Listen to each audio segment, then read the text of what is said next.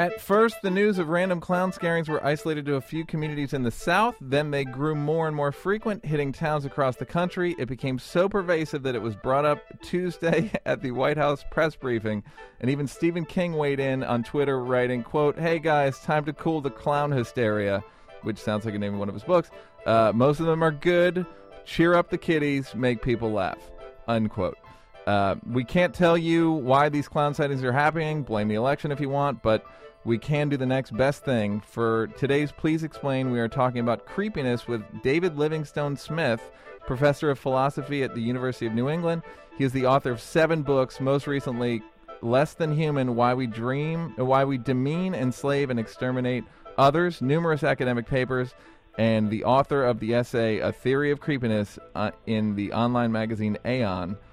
David, welcome to our show. Oh, thanks, Neil. I'm glad to be here. Oh, good. Also, uh, we want to bring you, our audience, into the conversation. Have a question about creepiness? Want to talk about what creeps you out? Give us a call at 212 433 9692. You can write to us on our show page at wnyc.org slash Lopate or on Facebook and Twitter, where our handle is at Leonard Lopate. So, two psychologists in Illinois, Francis McAndrew and Sarah Koehnke, uh, recently tried to get a handle on creepiness with an online survey. Uh, David, what did they find? Uh, well, they they they well they found all sorts of interesting uh, details, like uh, clowns are regarded the creepiest of professions, uh, followed by taxidermists, sex shop owners, and and some others. And they found various traits that people regard as creepy in other people. They interpreted all of this stuff uh, by suggesting that we're creeped out by people when we are uncertain about whether or not they pose a threat to us or uncertain about what sort of a threat they might pose pose to us. What is the what's the sex shop threat? Uh, yeah, well, I'm I'm not sure about that. I I tend to go with a different conception of creepiness. So, uh, and what's your paper, conception? They didn't explain it. Oh, my conception of creepiness is that we regard something as creepy if we can't slot it in to a category, or more explicitly, when we spot it, spot it, slot it into two mutually exclusive categories simultaneously. So, for instance, corpses are creepy because we see them as people, but we also see them as slabs of inanimate flesh. And it's that tension between a person and basically a piece of meat which generates the feeling of creepiness. Just as uh, figures in a wax museum do have the same sort of effect. Uh, uh, like I said in the introduction, there's this pattern of creepy clown sightings across the country. Yeah. Has this ever happened before? And uh, like where people are weaponizing clown costumes? I'm not aware of it ever happening before. Uh, you know, the, the clowns are. I don't know how long they've been regarded as disturbing, to be honest, but a lot of people find them really, really disturbing. Um, the, this seems to show that while many people hate being creeped out, there is a big group of people who like inflicting creepiness. People who dress as clowns and other weird creatures. Oh yeah. What is is that part of? Would you call that part of the the the the S and M Uh, sadism it masochism be. It thing? might be. I mean, it it is an assertion of of power over others, right? To freak other people out give, can give some people quite a thrill. Um, okay, is there any connection between creepiness and awkwardness? Like there always seems to be that one person, a coworker, usually don't want to name them, uh, maybe a family member, again don't want to name them, who give off a creepy vibe. Yeah. Um, is is that is it poor social skills or is it, it Well, the the two psychologists you mentioned uh, earlier on think that deviations from what's considered as normal generate this feeling of of creepiness. But I, I don't really think that's sufficient. There are a lot of people with poor social skills that that we don't experience as creepy. We experience them as endearing. Is part of it evolutionary? Meaning, for our tribe to have some, you know, greasy-haired, uh, creepy person, don't we kind of want them out of our tribe? You know what I mean? Yeah, I, I, doubt very much if prehistoric human beings were terribly concerned about the greasiness of their. I guess hair. I guess not them particular, but you know what I mean. Like now, I think it, maybe it's it's it's uh, vestigial from from like sort of cave times or tribes of like wanting anyone who. It's like I've heard that about gossip. Gossip is actually uh, in us because it helps us control the tribe more. Yeah, well, that, that's that's a theory of gossip. That's right. Look, everything is evolutionary in some sense. Human beings evolved, and therefore, any th- feature of human beings has some connection with with our evolution. But when people make claims about things being evolutionary, they normally mean something much more contentful and much more specific. And in this case, it would be, you know, pure speculation.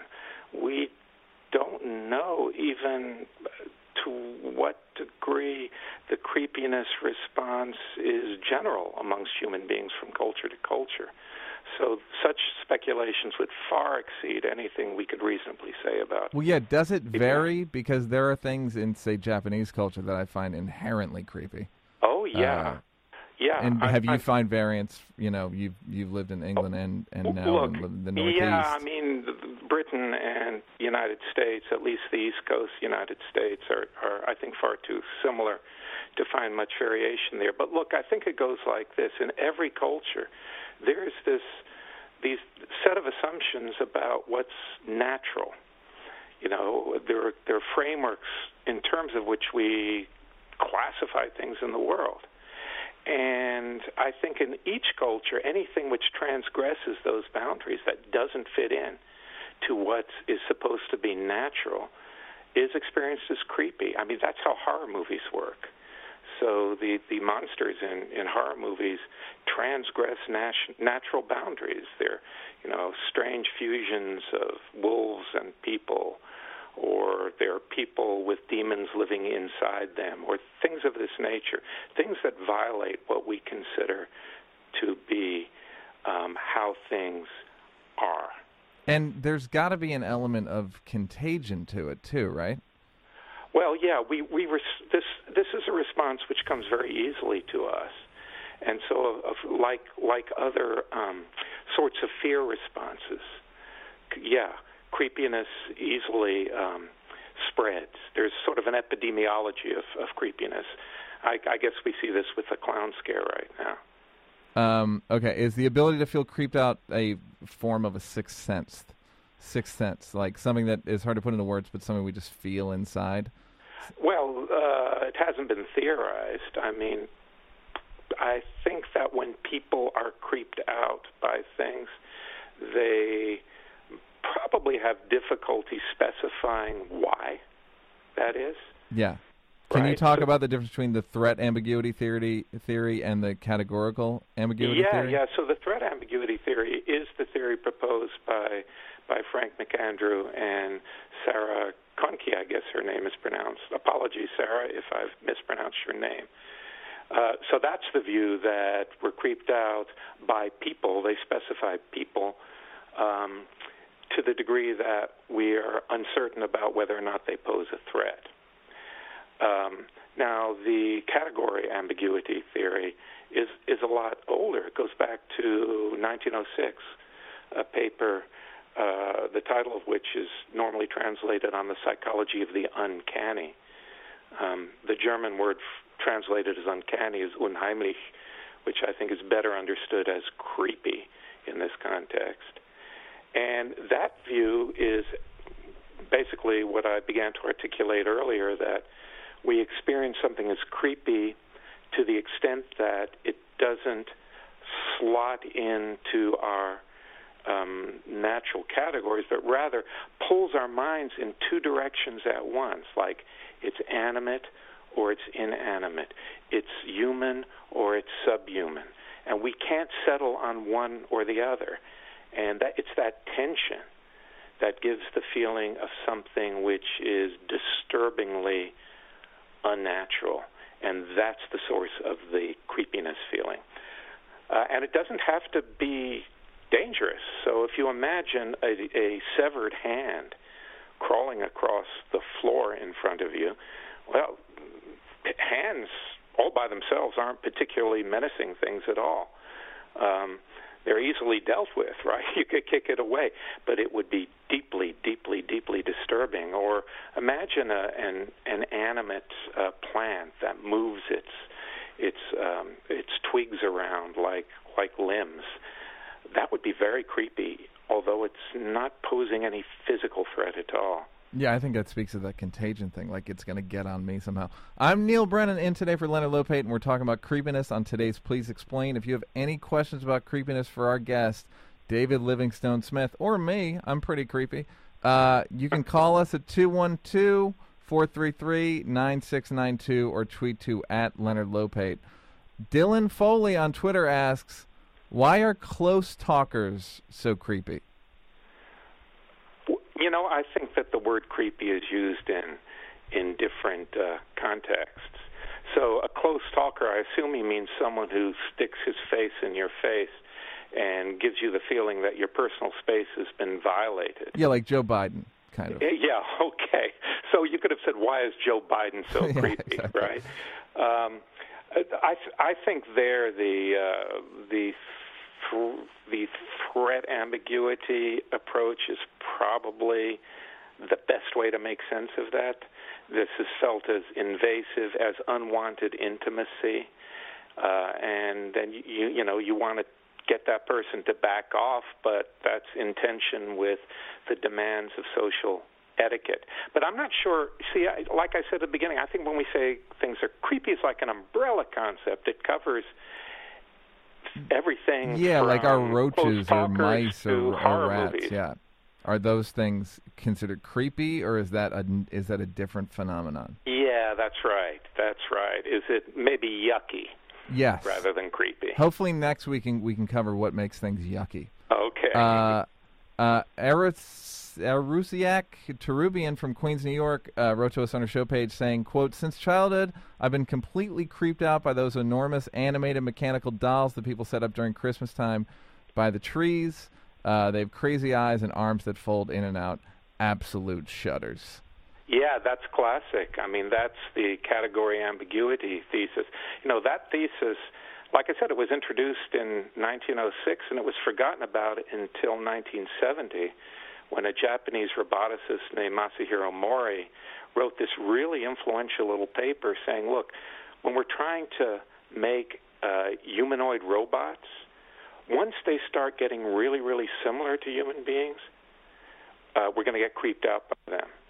So That's the uncanny that's valley? Really close, but not quite there, is disturbing because of this.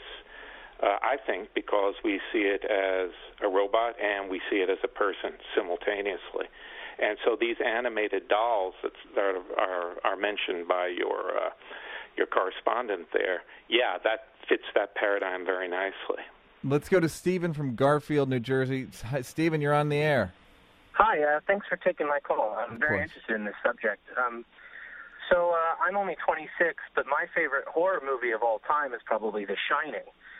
And um, I would love to know why movies and culture, it seems, has moved away from things like The Shining and things like The Exorcist and moved on more to like, uh, you know, jump scares like the paranormal activity movies or movies like uh, the new Evil Dead that's, or Saw that's nothing just gore. Or, can, is there any reason for that? Well, there's, I'm sure there's a reason for that. What the reason for that is, I'm, I'm not certain of. But you know, trends like that. Of course, there's some reason why those those sorts of movies are thought uh, to make more money than the other sorts of movies. Yeah, I movies. mean, I can that speak as a guy- why people make one kind of movie or another kind of As a guy uh, that works in Hollywood, I can say that there's probably I can say that The Shining's probably too sophisticated for today's audiences. Yeah, right. And yeah, uh, that, and I- and I'm The. Exorcist, I feel like they make sort of those not necessarily paranormal activities, but the, uh, the I can't remember what the name of them, but they feel like they make those those movies now, like that that are Exorcist somewhat uh, uh, Mhm. adjacent. Uh, Mhm. Talk about the uncanny valley, would you? Yeah, yeah. So that's the the idea of uh, that's Mori's idea.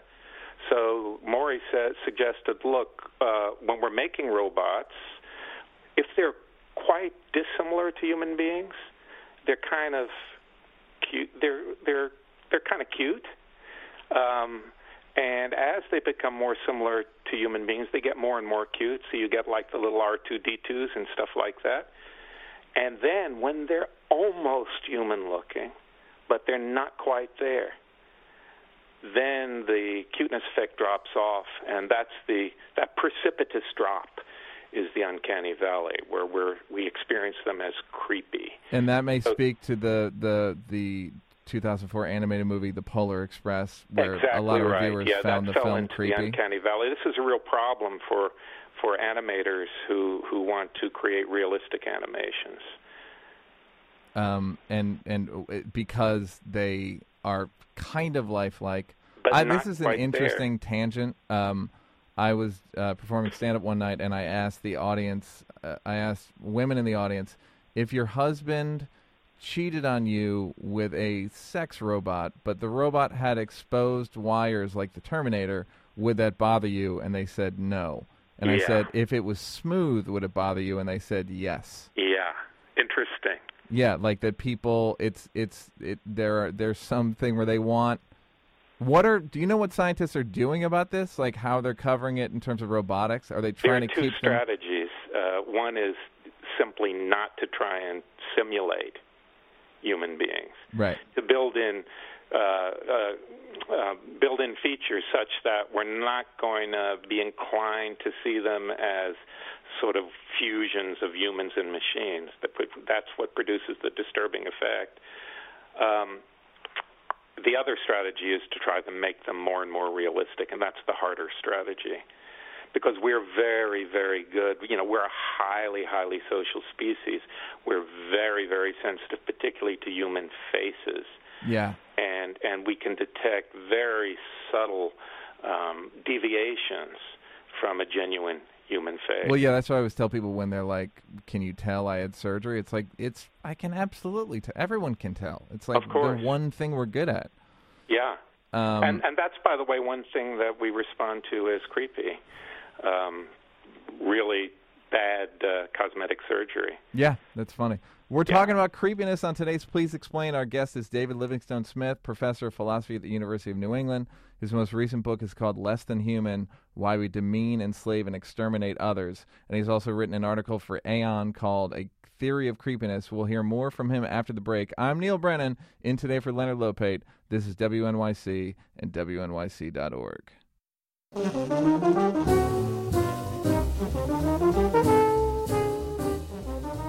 Hey, Neil Brennan back, filling in for Leonard Lopate. We're talking about creepiness in today's Please Explain segment, and our guest is David Living- Livingstone Smith.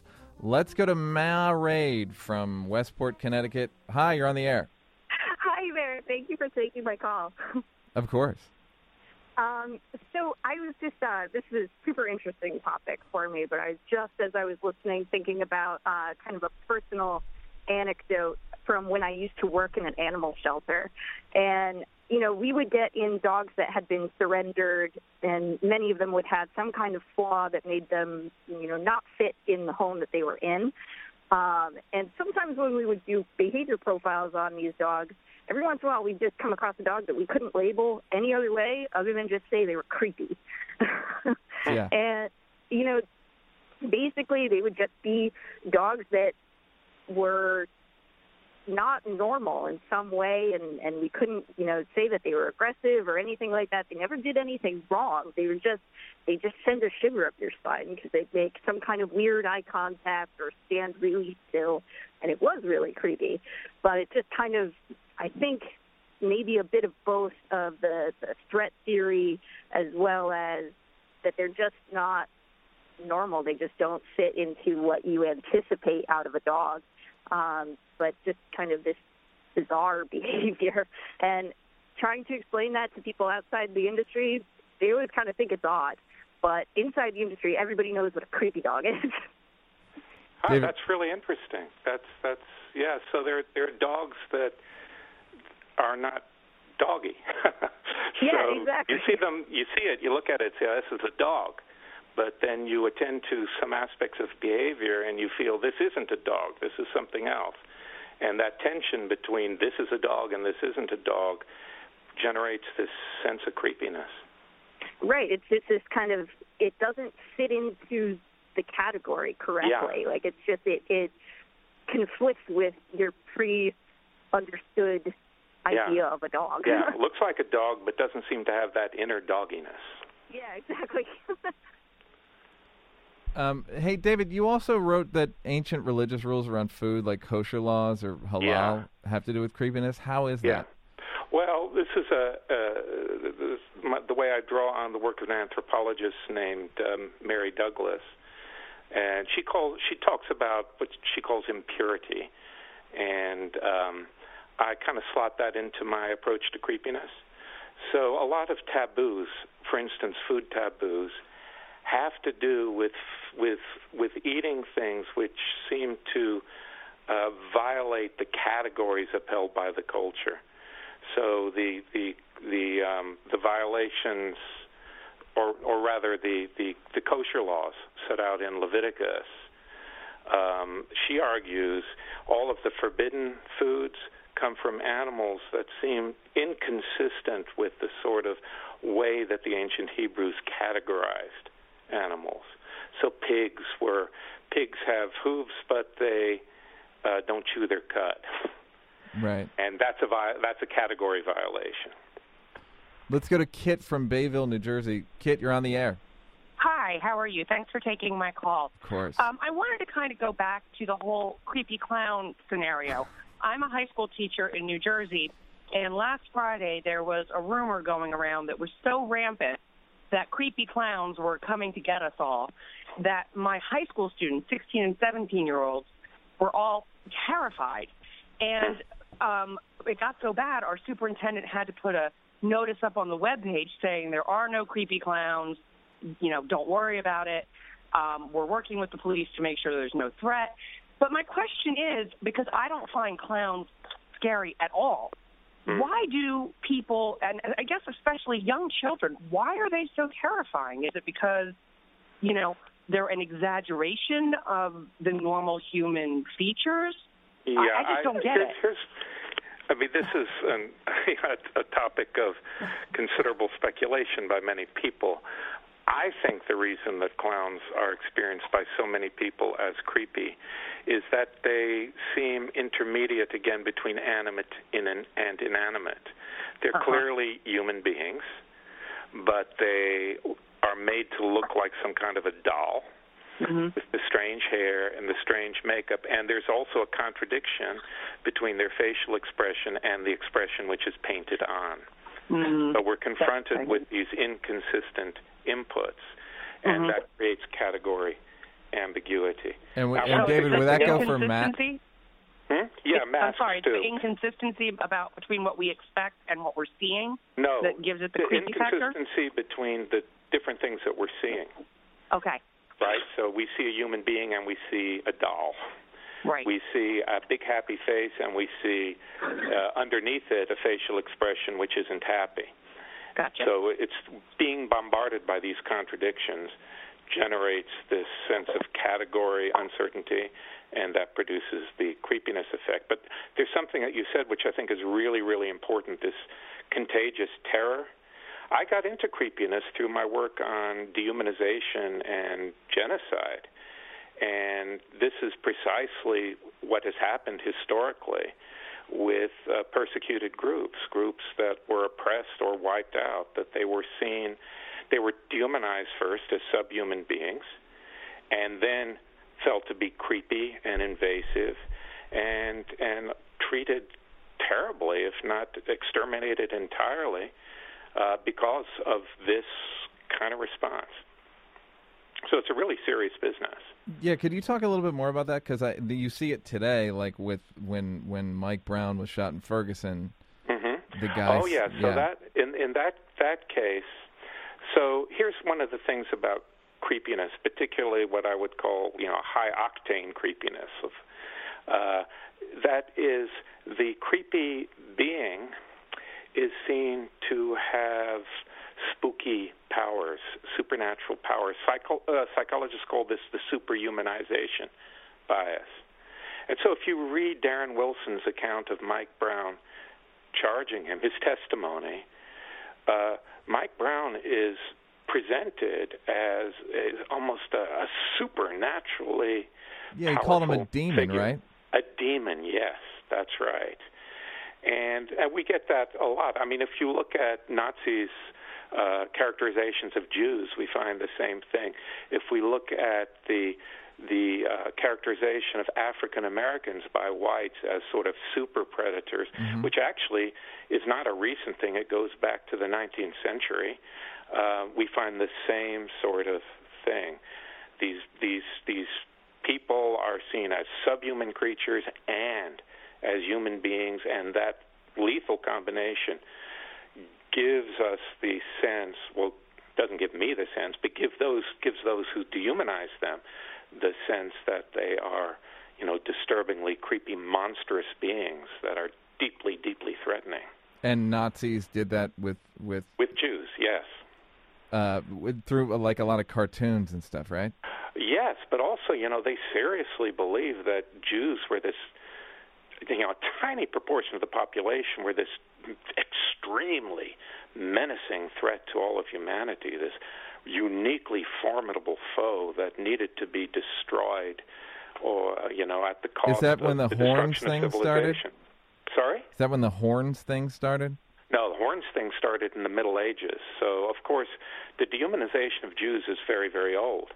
And in the Middle Ages, uh, uh, many Christians believed that Jews had horns, that Jewish men had periods, uh, all sorts of very strange beliefs and and is this some of this is just is this out group stuff? Is this just like this? These are others. It's more than that, right? So there there are, look there are lots of others that we don't dehumanize. Um, there are lots of people. But there is something to be said for like people with disabilities or trans people or you know yes, I mean? Like, I mean oh, those are real two really good cases. So people with particularly with certain sorts of disabilities that make them diverge from certain stereotypes of a normal human being elicit the creepiness response, particularly um, facial disfigurement. Mm-hmm. Um, and uh, trans people, you know, in a culture with very rigid gender uh, categories, as the more conservative uh, elements of our culture has, then transgendered people are seen as very creepy because they transgress the male female uh, divide. And could this speak to the to the the evolutionary thing again? Is that uh, the that uh, that tribe, and then we demonize that tribe? Uh, maybe, maybe, but we don't know what was going on two hundred thousand years ago. So, I would prefer to be um, cautious about that line of speculation. There's also the the idea of we're we are we like to be creeped out? The sort of the the freak show type thing. Yeah.